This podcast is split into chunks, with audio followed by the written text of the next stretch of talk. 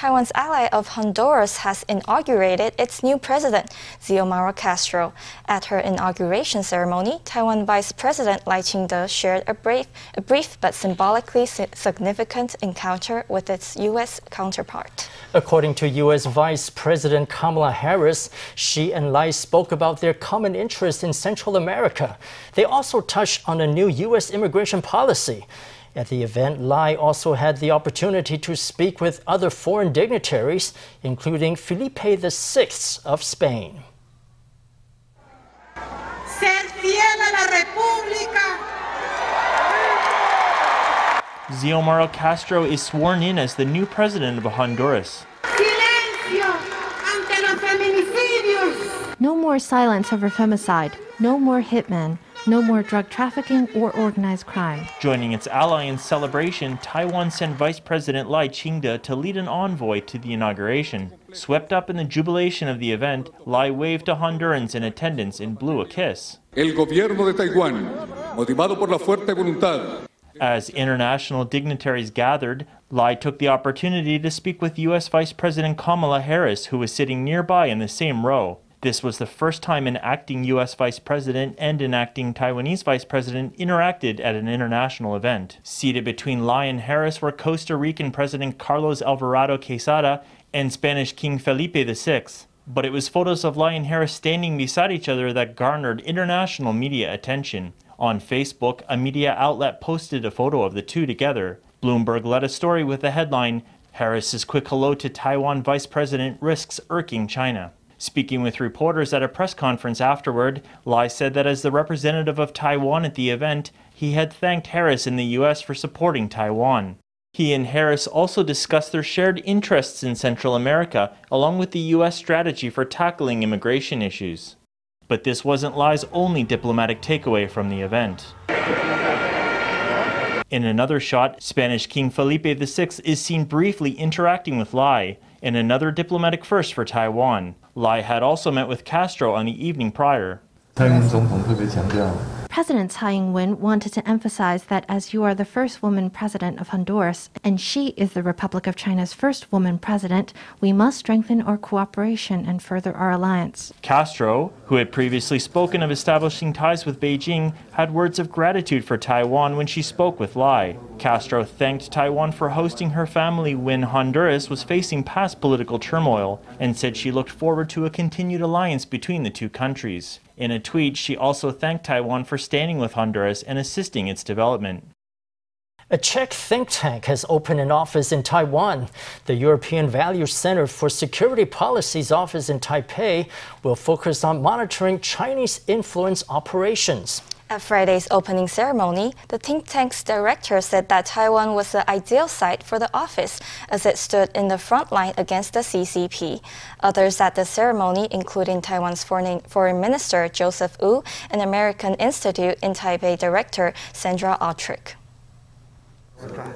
He goes down the line, greeting each guest with an elbow bump. Foreign Minister Joseph Wu is here to attend the opening of a Czech think tank's office in Taiwan. The EVC is the first Czech and the second European think tank to set up a presence in Taiwan. The establishment of the Taipei office is an example of what can be achieved when vibrant democracies work together. By standing shoulder to shoulder, we send a very clear message to the world that our partnerships are stronger than ever. And there are two reasons. One, Taiwan is a place which we need to defend as, as people who believe in democracies. And second, Taiwan is a place we can learn from how to, how to keep the democracy while facing the threats. The European Value Center for Security Policy is a well known think tank in the Czech Republic. Its work mainly centers on Russian influence operations against democracy in Central and Eastern Europe.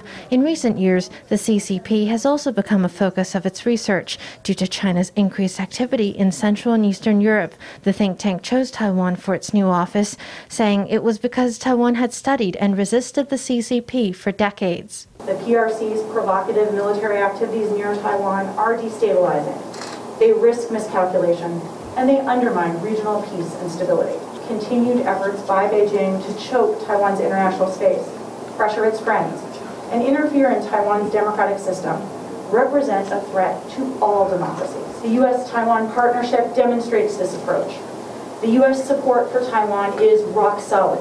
It is principled, it is bipartisan, it is in line with long standing American commitments. AIT Director Sandra Oudkirk also attended the launch ceremony. She reiterated that the U.S.'s support for Taiwan was rock solid. She said she was pleased to see increased interest from European partners on Asia Pacific security matters. I think that Director Oudkirk's attendance at this event has strategic implications. It's a message that in the future, if Taiwan expands its substantive diplomatic relations with these Central and Eastern European countries, there will be support from the U.S. In the past, we focused heavily on Western Europe. Now we're filling in the puzzle with Central and Eastern Europe. This will be helpful to our overall diplomatic strategy for Europe. Following a visit from European parliamentarians and Lithuania's decision to allow a Taiwan office, the new think tank office is the latest sign of Taiwan's warming relations with Europe. Taiwan reported 27 domestic COVID cases on Friday, mostly in connection with previously reported clusters. Six of the cases were in Taipei and New Taipei, and these were traced back to an infected real estate agent. In Kaohsiung, there were four cases linked to an outbreak at the port. Another four cases were part of a hotel cluster in Yilan County's Jiaoxi Township. Let's hear from the CECC. 哎，宜兰哈礁溪这个饭店。 哦，现在他总共哈有确诊的哈，有他一个饭店相关的来源的哈，总共有确诊的有十三位。At the hotel in Jiaoxi, there are now a total of 13 cases in that cluster, including the four we added today. Case 18703 from Kaohsiung had taken her family to Jiaoxi on vacation and stayed at the hotel on January 16th and 17th. She developed symptoms upon her return and then tested positive. One of her two children had symptoms, but her husband had no symptoms. He also tested negative. The next day, the child's symptoms persisted, so both children were tested and both tested positive. Case 18712 lives in Tainan, and after case 18703 returned to Kaohsiung, the two of them met for dinner on January 23rd before both tested positive. As everyone knows, we had previously said we would follow up on guests at the Jiaoxi Hotel as far back as January 19th. However, because of this situation, we have extended tracing back to January 14th. The names of all previous guests at the hotel have been given to all the local health departments who will follow up with tracing and testing. Meanwhile, Taichung reported local cases for the first time since the Omicron outbreak. Two local infections were found in the special municipality. One was a 21 year old woman who had a CT value of 20. The other Taichung case was a breakthrough infection involving a 25 year old woman with a CT value of just 16.73. She had recently visited Taichung Shalu District Farmers Association as well as a medical clinic in the city. Officials said that both locations have been thoroughly sanitized. Taiwan's population is aging and schemes abound to encourage people to have more children. Even tech companies are in on the project. Some of Taiwan's biggest tech giants dangle eye watering baby subsidies for employees with children. Now, GPS maker Garmin is getting in on the act, offering a cool 10,000 NT dollar a month for each child. Is this the solution to parenting ambivalence? We asked the parents what they thought.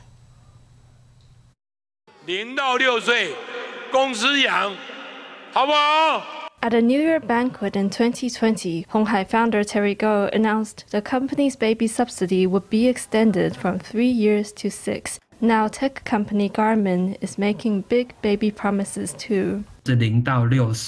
We will offer a subsidy of 10,000 NT per month for each child from 0 to 6 years. So if you have two or even three preschool age children, you can get 20,000 NT for two or 30,000 NT for three. GPS manufacturer Garmin is offering big bucks to encourage its more than 6,000 employees to swell the population. They get 10,000 NT a month for each child up to age 6. Currently, at least 800 children are receiving the subsidy. At Honghai, employees get 15,000 NT per month per child up to the age of 7, or until a total cap of 1.26 NT million.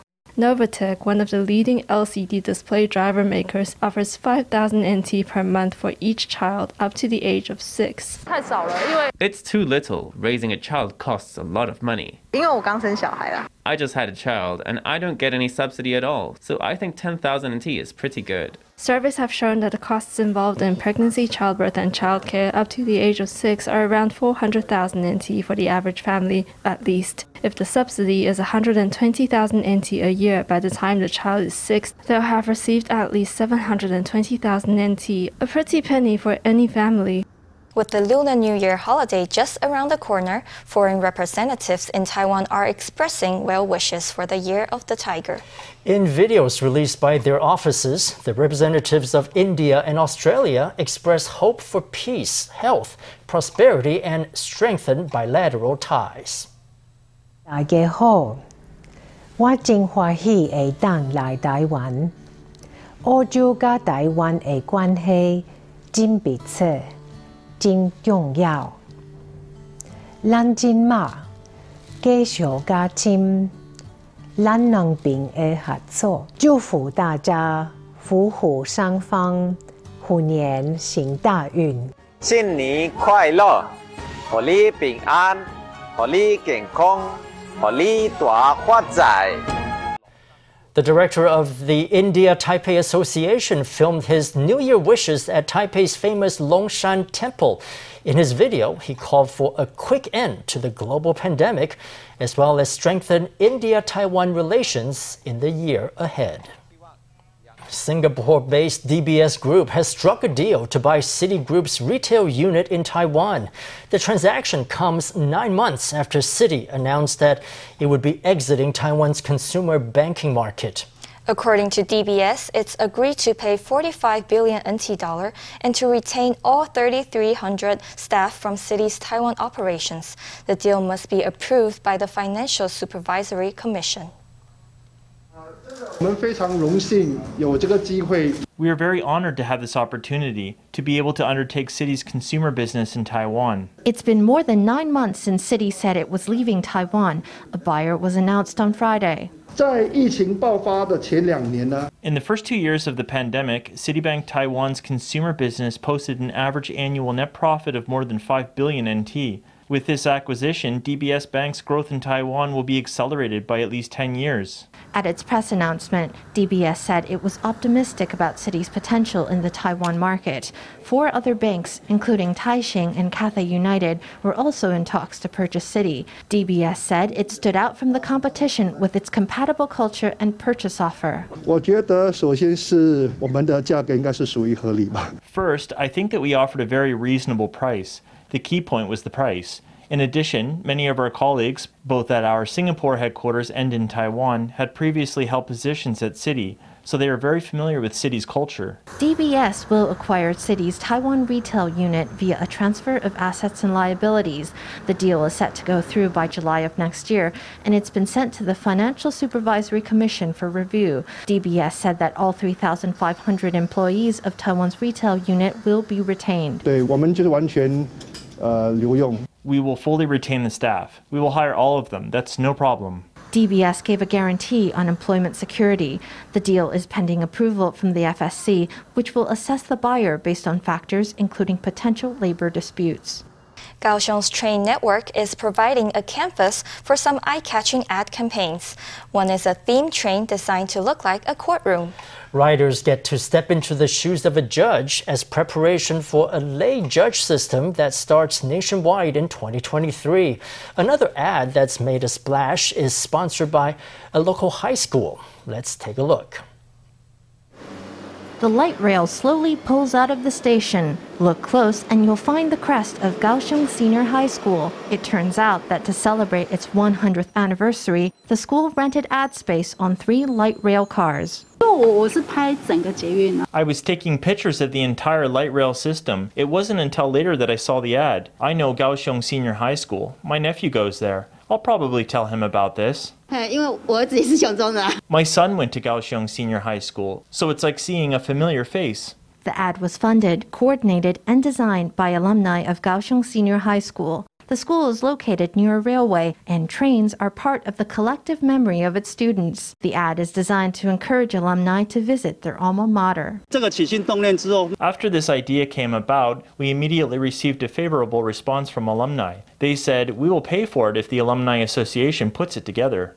To celebrate its centennial, Kaohsiung Senior High School transformed a light rail train into a school bus of sorts. Meanwhile, the Judicial Yuan has turned Kaohsiung MRT trains into a courtroom. Take the MRT and you too can experience what it's like to be a judge. All aboard citizen judges. The presiding judge sits in the center, flanked by citizen judges. This themed train promotes the idea that anybody can be a judge. Locals say they're impressed by the design.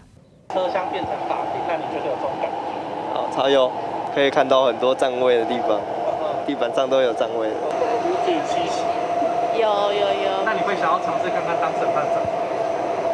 呃，有机会的话，希望能将高捷的车厢打。 The hope was to turn carriages of the Kaohsiung Metro into courtrooms, so that when people ride the MRT, they can experience the feeling of sitting in a court with professional judges and hearing cases together. It's certainly not your usual advertisement. Through this colorful and creative train, the Judicial Yuan wants its upcoming lay judge policy to make a powerful impression. Are you a fan of Antarctica? Perhaps you've been curious about the secret life of that mysterious bird, the penguin. Well, from February, the National Museum of Marine Biology and Aquarium is giving visitors a chance to get up close and personal with their penguin residents.